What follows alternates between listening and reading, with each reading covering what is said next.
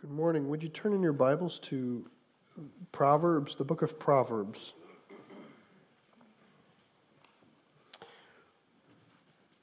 We're going to spend some time thinking about wisdom throughout the month of January, at least for a while in January. And so we're going to dive into Proverbs today. I'd like us to think um, well, so what is wisdom? is wisdom found in a fortune cookie? Like, is it a nugget of wisdom?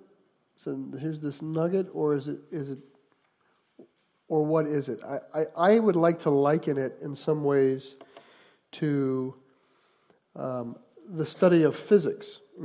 When I was in high school and college, I, I really enjoyed the study of physics, particularly electricity and magnetism, uh, how current generates magnetism, and magne- magnetism can cause current, and there are these, these laws that described how these very basic things interact.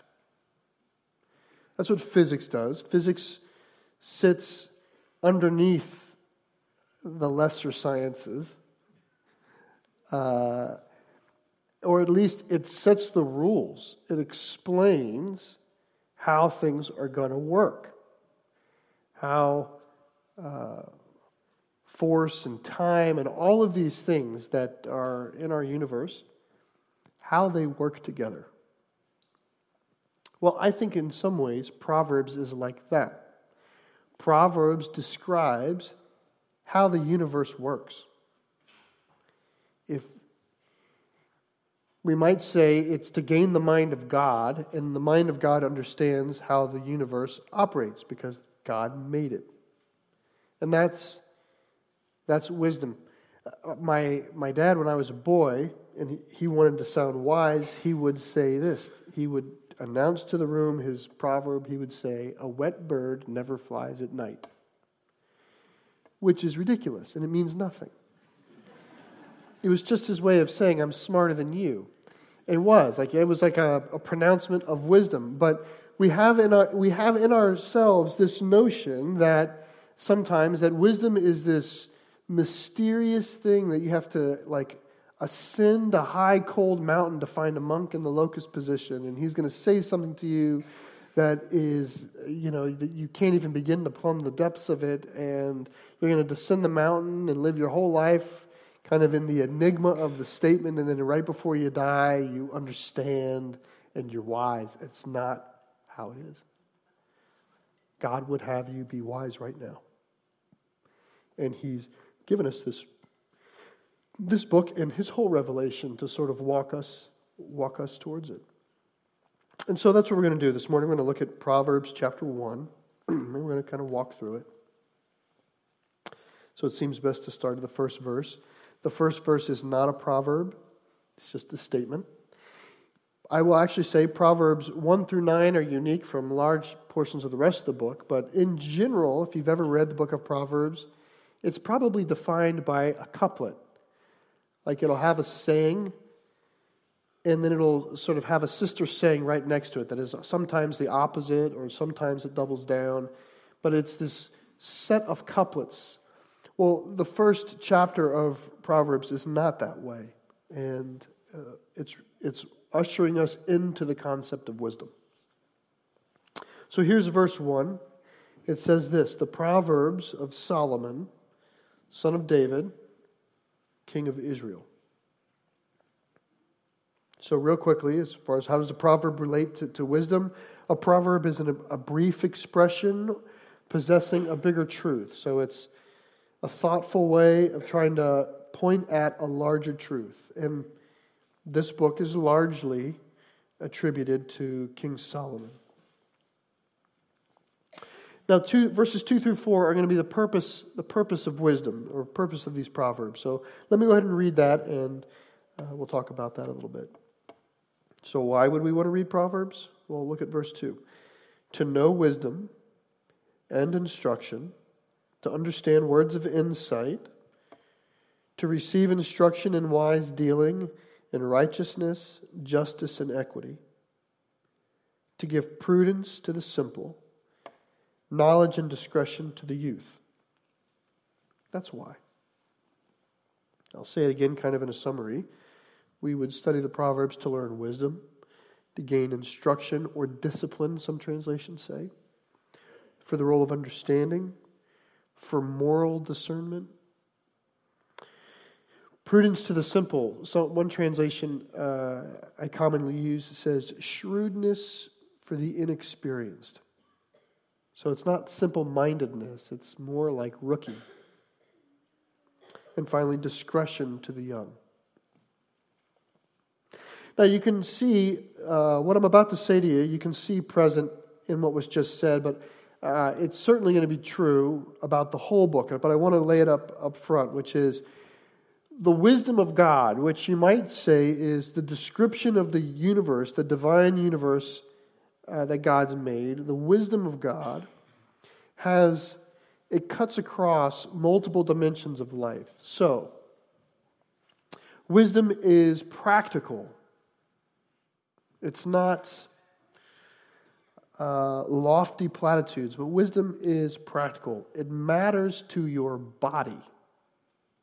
It, the, the Proverbs that you're going to read care about where you're going today, what you're doing today, who you're eating with today, and how you're working today. It cares about those very practical things. The Proverbs are connected to our hands. But the Proverbs are also connected to our minds. And when I say that, like, Proverbs require intelligence, I don't mean that Proverbs, that you need to be really smart to understand the Proverbs. So it's not an IQ issue, it's a thoughtfulness issue. Meaning that the Proverbs or wisdom is more than simply healthy steps towards something. Okay, so we get, uh, we get the used Reader's Digests in our house. They get passed on to us. And on the cover of Reader's Digest, while it's still in print, are like eight steps to this, four steps to that. If you ever go through a grocery line, you'll see this. You'll see 900 steps to 600 different things, right? Four steps to being healthy, five steps to know if somebody's stealing your identity, three steps that you can do to know if you have this ailment or that ailment. There's these steps. That is not wisdom. Wisdom is not you going on YouTube to figure out the steps towards something. It's not how to do something, it's how to think about what it is you're doing. So,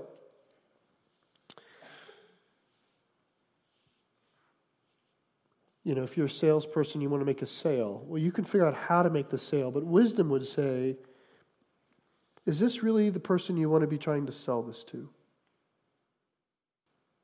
Should you, you know, how often should you sell? What, how should you balance your work life and your and your rest life? This, what products are wise for you to sell? What are your limitations? It's those sorts of things that require thoughtfulness, and the wisdom of God speaks to that. So. Proverbs touch the body and they touch the mind and they also touch the soul. Proverbs are moral. So there's a wisdom of the world, and the wisdom of the world uh, cares about effectiveness, but the wisdom of God cares about righteousness. Not just can you do it, but ought you do it? And in what measure? You might think of a person who is very, very uh, street smart. Man, this person really knows people. He has people dialed up well. Apart from godly wisdom, that person can become a pretty strong manipulator. He knows the system, but he's ignored the oughtness of God in it. And wisdom and Proverbs care about that. Finally, I would say that Proverbs or wisdom are mysterious. And what I mean say mysterious, I mean they're foreign to you. They you were not born with wisdom. It's not innate to us we're born foolish. So, most of the book of Proverbs is written to a young man. Not because he's foolish, but because we are born not wise. I'm trying to find an affirming way to say it. Less wise than when you're older. You start at zero. We even see this last Sunday. Pastor Terry uh, taught from Luke chapter 2, the adolescent Jesus. And there's this passage right there where it says, And Jesus grew in wisdom and stature and in favor of God and man. Notice that. He grew in wisdom and stature. Now, none of us ever, ever question that Jesus started as a small person and ended as a tall person. We don't question the growth of his stature, but along with his stature, as we would hope and expect, he grew in wisdom. It's not innate to you. Wisdom requires deciphering and maturing. So I want to give you an example uh, in Proverbs chapter 1. So we're going to skip 5, 6, and 7 for a second. And we're going to look at 8, verse 8 and following. This is a, a picture, a wisdom picture for us to see. And I, I, think you'll see these, these elements at play here. So let's just watch how it, look, how it fleshes itself out. Let me read verse 8. It says, Hear, my son, your father's instruction, and forsake not your mother's teaching for they are a graceful garland for your head and a pendant for your neck. My son, if sinners entice you, do not consent. If they say, Come with us, let us lie in wait for blood, let us ambush the innocent without reason. Like Sheol, let us swallow them alive, the whole. Like those who go down to the pit, we shall find all precious goods. We shall fill our houses with plunder. Throw in your lot among us. We will all have one purse. My son, do not walk in the way with them. Hold back your foot from their paths, for their feet run to evil, and they make haste to shed blood. For in vain is a net spread in the sight of any bird but these men lie in wait for their own blood. They set an ambush for their own lives. Such are the ways of everyone who is greedy for unjust gain. It takes away the life of its possessors. Now, in that story, that, that picture is a picture of parents warning their son against traveling with this, these sinners, these evildoers. They're called sinners. And what I want you to see there is how, do you see there how the sinners, these guys in the, in the story, how they do not see how the world really works? They have chosen to see the world a certain way because they're fools. But if they could see the world as it really was, they would understand that they are setting their own trap. That's what it says. These men lie in wait for their own blood. If, if they were wise, they could see that this kind of behavior is going to come back. It's going to backfire on them, that it's going to take the life of the one who possesses it.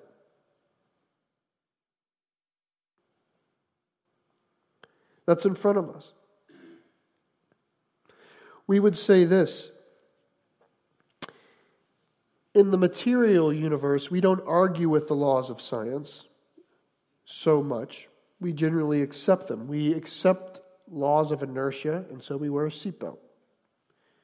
You could not proclaim your independence of inertia and remove your seatbelt and expect,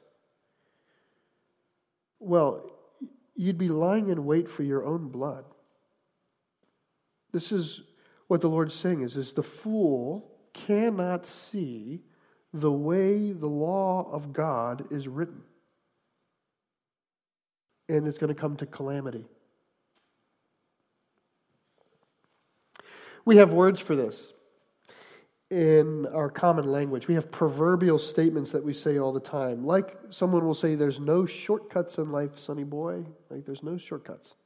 That's the way we, we might say this. Or we might say, that will come back to bite you. So, the way we say this. Or uh, now, I said this in the first service, and somebody didn't had never heard this. Have you ever heard the phrase, you're going to get your comeuppance? No, some of you haven't. It's a good one. You should use it. like, find somebody and tell them about their comeuppance. Uh, it's going to come back on you, is what that means. You're going to get your comeuppance. This is what this is saying.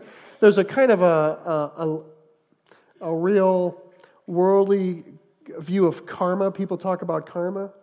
I think in general, all what they're really pointing at, most people when they talk about this, is this sort of thing. Well, what did you expect? He did all of this bad stuff in life. Course, it's going to come back on them. It's this. Okay, now God's saying it at a way that's very, very true in just real practical life, but it's it is spiritually and profoundly true. You cannot choose how to look at the universe and be have the right to determine how it goes. You can choose to look at the universe, but you have no right to determine how it goes. God is saying to be wise is to adopt his view of the world, and then it will go well. That's why the, the Proverbs, they're not promises. The Proverbs are not prophetic promises that if you train a child up in the way he should go when he's older, what, what Lord, you said he, he wouldn't depart from them. You promised me he wouldn't depart. It's not a promise. It's it's saying, how would you expect your son or daughter to go well in life if you don't raise them the way they should go? It's a window into the insight that God has made you the steward of that young person, raise them towards health. Generally, that works well. By the way, this little section we just read has those dimensions that we talked about of Proverbs that body, mind, spirit, mystery. They're all present in this right.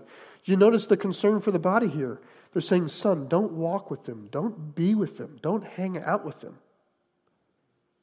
The father and the mother are concerned with who he is with physically.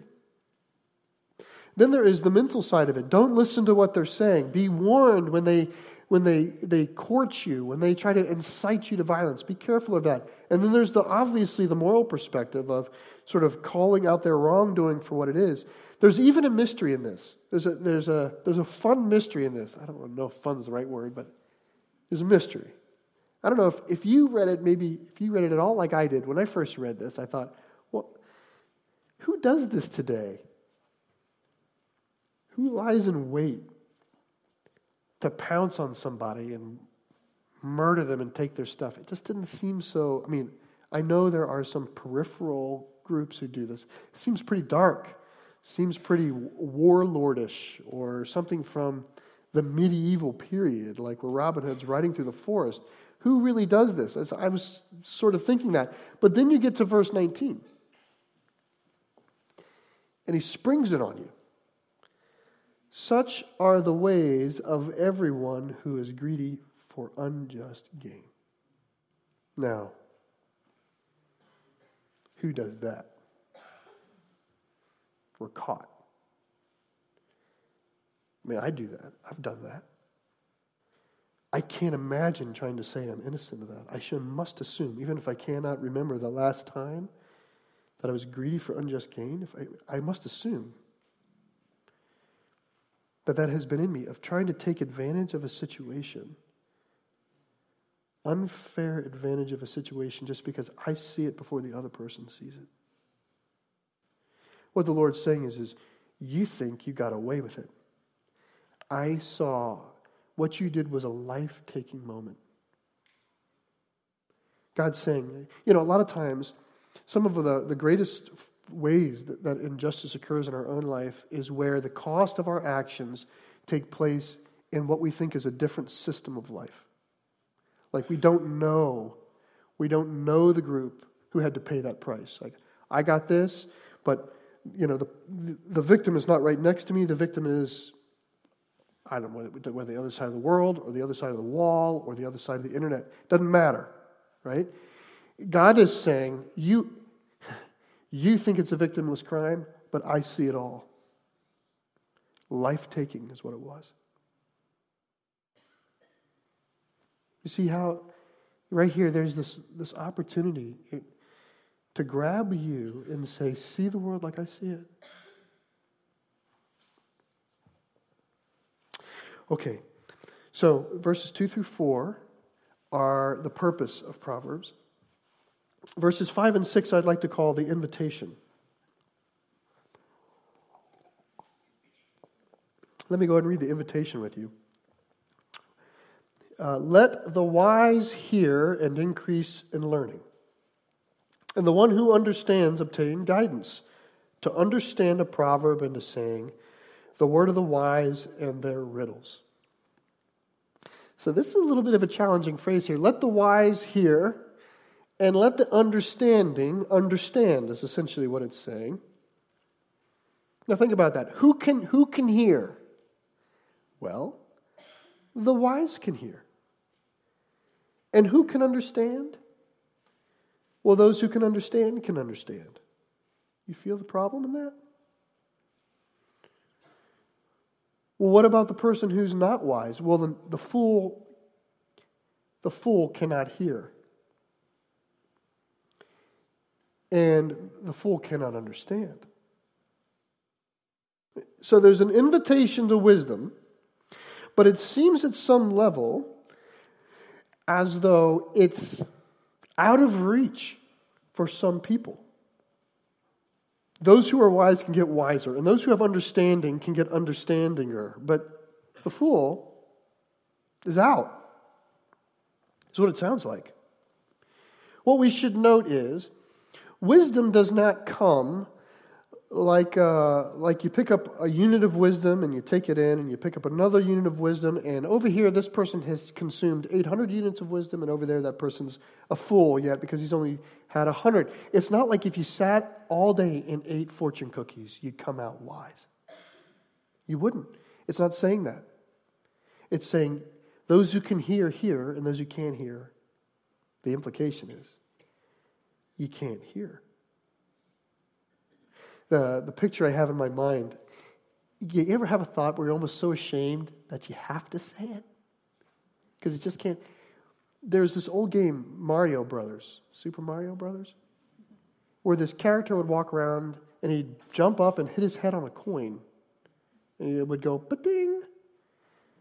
And if he did that a lot, he'd get an extra life or he'd get bigger or change colors. I can't remember exactly all the things. But that's not wisdom. Wisdom is not like walking through life and, oh, but ding, I got another one. You know, and you just add up. And when you add it all up, you're wise. That's, you can't, can't just eat wisdom. You are either outside of it or in it. You either know how to get it and are gaining it, or you are a fool. That's the implication here. And we know this too. This seems harsh, but we know this to be the case. We see this throughout life all the time. Here's a proverbial statement you can lead a horse to water, but you can't make it drink.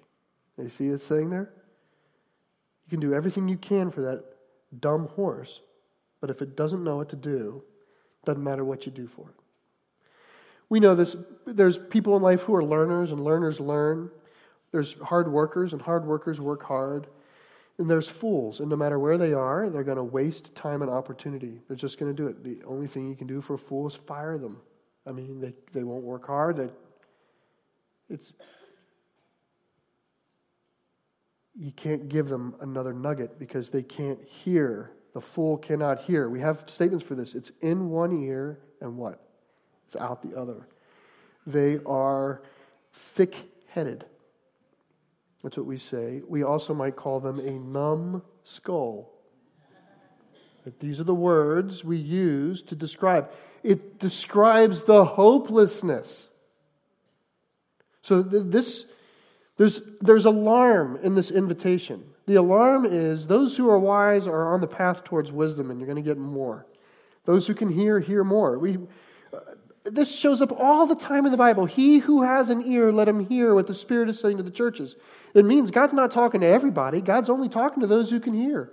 Why waste his time on those who will not hear? This is the same reason Jesus talks in parables. Talking in parables creates a prerequisite of if you're seeking God, you will probably hear it. But if you're not seeking God, the question of the parable will not land at your feet. Right? Parables classically end with a question. Like, and how are you dealing with that? And the question is supposed to come to your feet, and the hearer is supposed to process that. And that's how God catches you. But it's told in the form of a parable or riddle so that it's not wasted on the fool.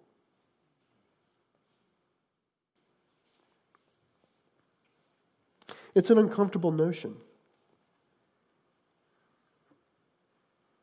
If I'm a fool, well, the truth is, if I was a fool, I wouldn't know it.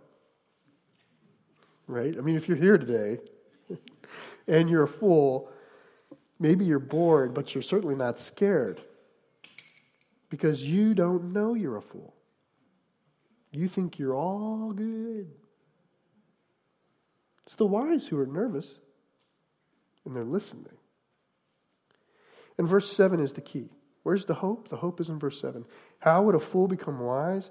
How does that bridge crossed? Where is their hope? What if, if I'm not who I am, how do I get to who I am? Now, I don't mean that this, this is a grand panacea, right? The fool may not do this, but this is how wisdom is found. This is the beginning of all things. The fear of the Lord is the beginning of knowledge. Fools despise wisdom and instruction. The fear of the Lord. The fear of the Lord, uh, I might describe as living life in view of God. That the things that you think you're doing and thinking and saying, that all of those things, you're sort of looking up at your Heavenly Father saying, like, is that okay? Like a child might say, you know, you know, a bunch of kids come over and they ask little Tommy to go out and play, and he says, I got to ask mom first. He has a fear of his mom. Not an unhealthy fear, like, I mean, we can certainly imagine dysfunctional pictures, but in a high functioning picture, in a pristine picture of parent child, Little Tom is going to go ask mom because it will not go well for him if he lives, if he just assumes, if he writes his own rules. She controls the law of the jungle. So that's the fear of the Lord. Fear of the Lord is God made it, God's described it with laws. I want to know his laws. I don't mean just rules. I mean like his spiritual laws of gravity and his spiritual laws of inertia and his spiritual, all of those things. I want to know how the pieces of the world come into play and how I fit in it and how I relate to others. And I know the only place to go for that is God. So I'm going to live inside of that reality continuously. That's what this is saying. This person is growing up in that mindfulness. Just like they might say, Should I do that? I don't know. I should ask my Heavenly Father first. Lord, should I do that? To what measure? How long? What degree? How would it affect so and so? What should I stop doing? The fear of the Lord. Now, usually at this point, and usually the fear of the Lord comes up as I reflect on teaching in the Bible, it comes up in another broader teaching. So I, I, I push through it pretty quickly, and I will typically say something like this It's not so much about dread or scared. It's almost about homage or respect. There's an, there's an ancient kingly word called fealty, like loyalty and faithfulness, fealty.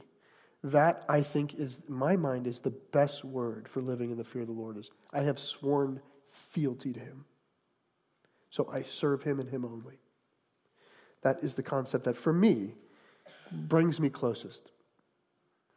And so sometimes I will typically say it's not so much about fear, but I want to I want to be entirely accurate. And if I were to be entirely accurate, I think I, we would I could not say that fear, and as far as like scared or dread, that fear is entirely absent from this concept. I don't think it's entirely absent. I don't think it's at the center. I don't think it's at the essence. I think at the essence of it is the knowledge that God's great and big and grand and holy and majestic and mighty and that He made everything. And so He's the maker of all things. I'm beneath that. I mean, that the fear of the Lord comes primarily from the recognition of comparative size. He's huge and I'm small. And connected to that are other attributes of the Lord, like He's loving and He's compassionate and He's full of grace and mercy. So I know that this extremely large God, at the very center of Him, is not rage and anger that I need to be scared of because of these other attributes of God. Nonetheless, however,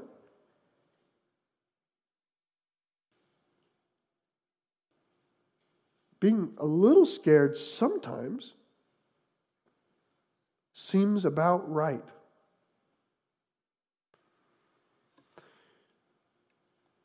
I think if we were to believe in a God that size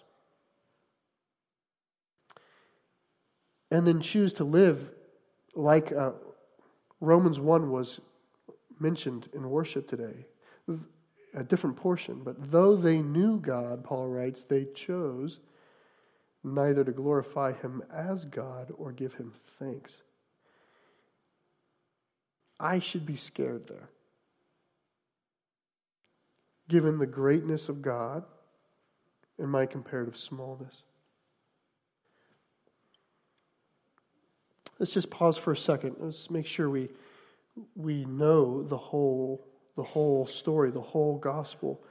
The Bible has made it clear, right? I mean, so Christ is the gift of God to mankind to reconcile us to Him so that we don't have to have this dreadful fear every time we sin, or that the body of sin that we present to the Lord doesn't cause this insurmountable fear and dread of what will happen.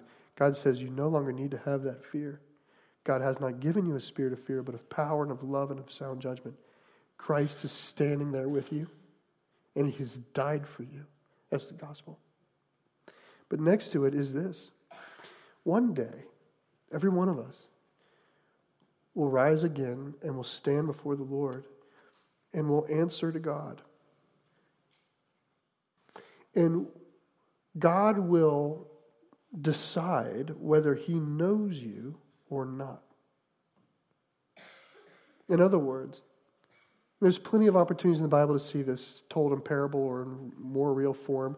There's some people who think that they know God because they wrote their own rule book and they pinned up what it means to follow God in it. And God says, Well, that doesn't matter. How I know you is all that matters. And one day, that will be reckoned. God will decide if he knows you or not based upon your faith in action. And those who he does not know, he will cast from his presence into hell. That has a place in the fear of the Lord, doesn't it?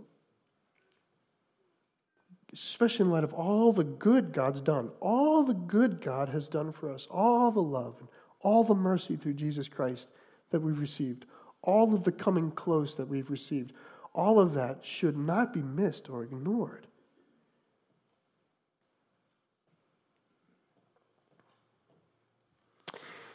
Matthew 10 is one scenario like this. Matthew 10 is an account where Jesus is sending the disciples out two by two. He's sending them out and he warns them. He says, It's not going to go so easy. You're going to be like sheep among wolves, is what he says. But he says, Don't be, don't be scared. He's like, Do not fear, but it's sort of in that don't be scared. Don't let these earthly circumstances scare you. And he first tells them how great the Lord's care is for them.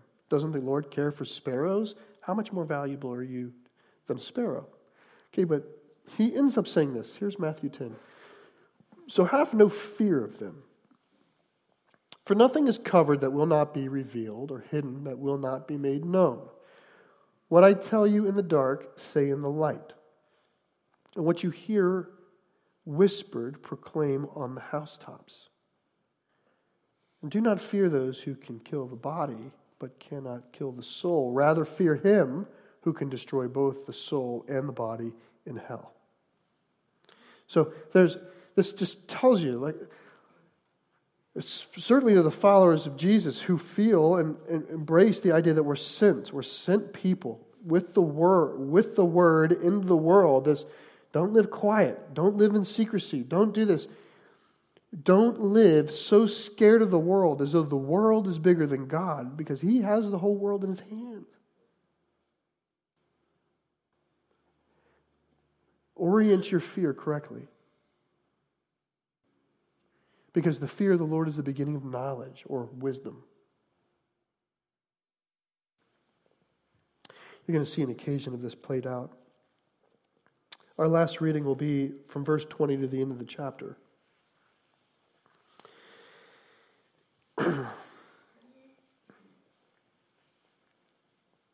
and one of the reasons I spend a little more time on the fear of the Lord is because this next reading, if someone doesn't have a, a, a correct view of how serious God is about himself and about what he's calling you into, well, then this will sound sort of downright caustic or unchristian. You might say, this is not nice. But if we come into it with an appreciation of what God has done for us and his greatness, we might see it in a, a slightly different light. I'm going to read in 20. Now, verse 20, wisdom is going to be personified as a woman. And so that's the way it should be read here. Wisdom cries aloud in the street. In the market, she raises her voice. At the head of the noisy street, she cries out. At the entrance to the city gates, she speaks. How long, O simple ones, will you love being simple? How long will scoffers delight in scoffing and fools hate knowledge? If you turn at my reproof, behold, I will pour out my spirit to you. I will make my words known to you. Because I have called and you've refused to listen, have stretched out my hands and no one has heeded, because you have ignored all my counsel and would have none of my reproof, I also will laugh at your calamity. I will mock when terror strikes you, when terror strikes you like a storm and your calamity comes like a whirlwind when distress and anguish come upon you, then they will call upon me, but I will not answer. They will seek me diligently, but I won't but will not find me because they hated knowledge and did not choose to fear the Lord. Would have none of my counsel and despised all my reproof. Therefore they shall eat the fruit of their way and have the fill of their own devices. For the simple are killed by their turning away, and the complacency of fools destroys them. But whoever listens to me will dwell secure, will be at ease, without dread of disaster. Now, I think if God were as aloof as some might say he is, if he was distant and uncaring and cold, then this would feel distant and uncaring and cold. But this is not how God is. Do you see how it starts? He cries out in the street. Uh, just allow, and incidentally, the early church had no trouble calling, seeing wisdom and calling it Jesus.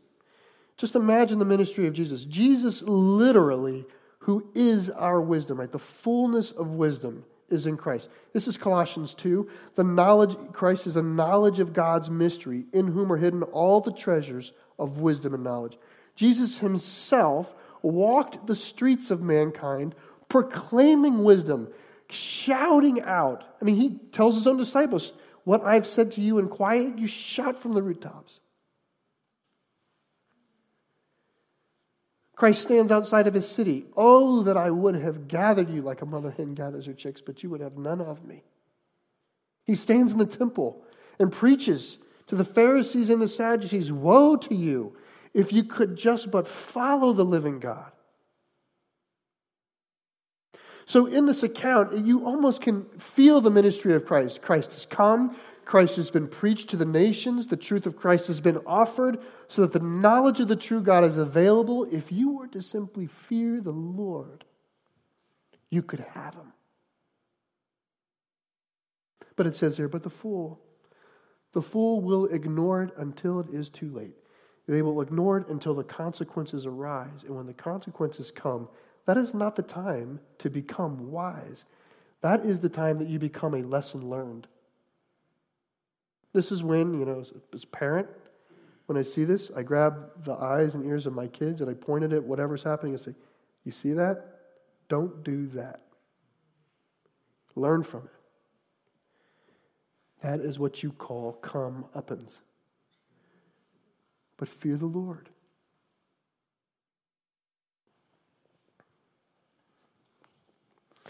Christ has given us this life.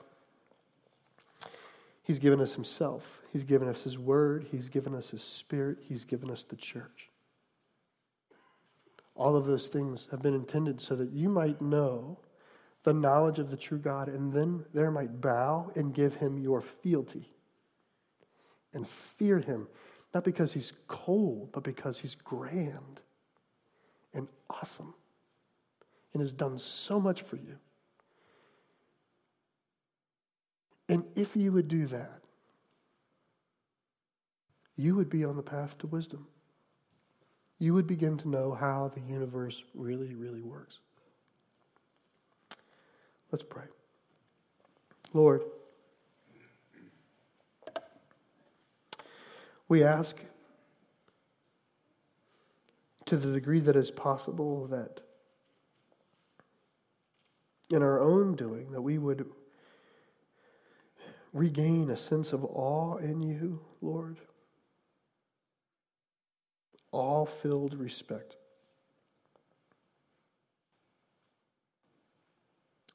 So that we could have your mind. And if we could have your mind, then we could see the world the way you see it. If we could see the world the way you saw it, then we would see it perfectly and accurately with grand clarity. And then we would know what to do. So we ask the forgiveness, Lord, when we are so do oriented, when we rush to results uh, without your mind about things. We thank you, Lord, for the gift of Christ, for his coming and revealing yourself to us, Lord.